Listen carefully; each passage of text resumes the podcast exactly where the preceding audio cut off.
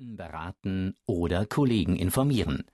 Es gibt kein natürliches Ende für Büroarbeit. Warum ist das so? Büro ist überall.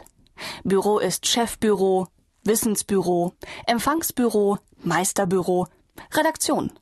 Büros sind so unterschiedlich wie die Menschen, die darin arbeiten und die Aufgaben, die darin bewältigt werden. Was aber macht das Büro zum Büro? Was ist charakteristisch für ein Büro? Um das herauszufinden, schauen Sie sich ganz bewusst um in den Büros, die Sie kennen.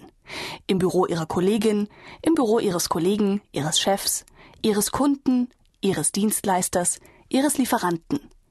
Schauen Sie auf den Schreibtisch. Und was sehen Sie? Sie sehen Stapel, meist schreibtischfüllend aufgeschichtet. Promi-Schreibtische sehen kaum anders aus. Stapel, Stapel, Stapel. Große, kleine, dicke, dünne Stapel. Dann fallen ihnen die Körbchen auf. Eines oder zwei, manchmal auch wahre Körbchenberge, hinter denen man sich so gut verstecken kann und die so richtig nach Arbeit aussehen. Büro ohne Körbchen scheint unmöglich. Das Wichtige aber können Sie gar nicht sehen.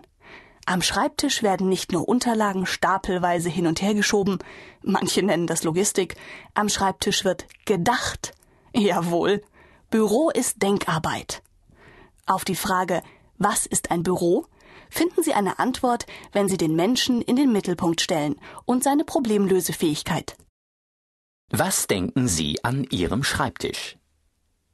Welche Unterlagen brauche ich für das Meeting? Wo habe ich die bloß hingelegt? Wie mache ich das am besten? Bis wann muss das fertig sein? Ist noch Puffer im Terminkalender? Hinter all den persönlichen Aktivitäten in einem Büro steht die Erkenntnis, Büro ist Informationsverarbeitung. Es kommt etwas herein, wird verarbeitet und geht wieder hinaus. Dieser Verarbeitungskreislauf wiederholt sich in vielfältiger Weise.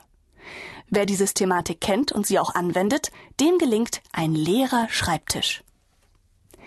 Die Bürosystematik ist Thema dieses Voice Letters.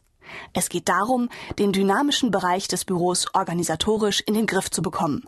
Dazu lernen Sie, die sieben Office-Werkzeuge passgenau als Standards für Ihr Tagesgeschäft einzusetzen und mit der Posteingangsroutine abzusichern. Damit zeigen Sie, auf mich ist Verlass. Ich bin ein Office-Profi. Wir wünschen Ihnen dabei viel Bürofreude und großen Lernerfolg. Regel 1.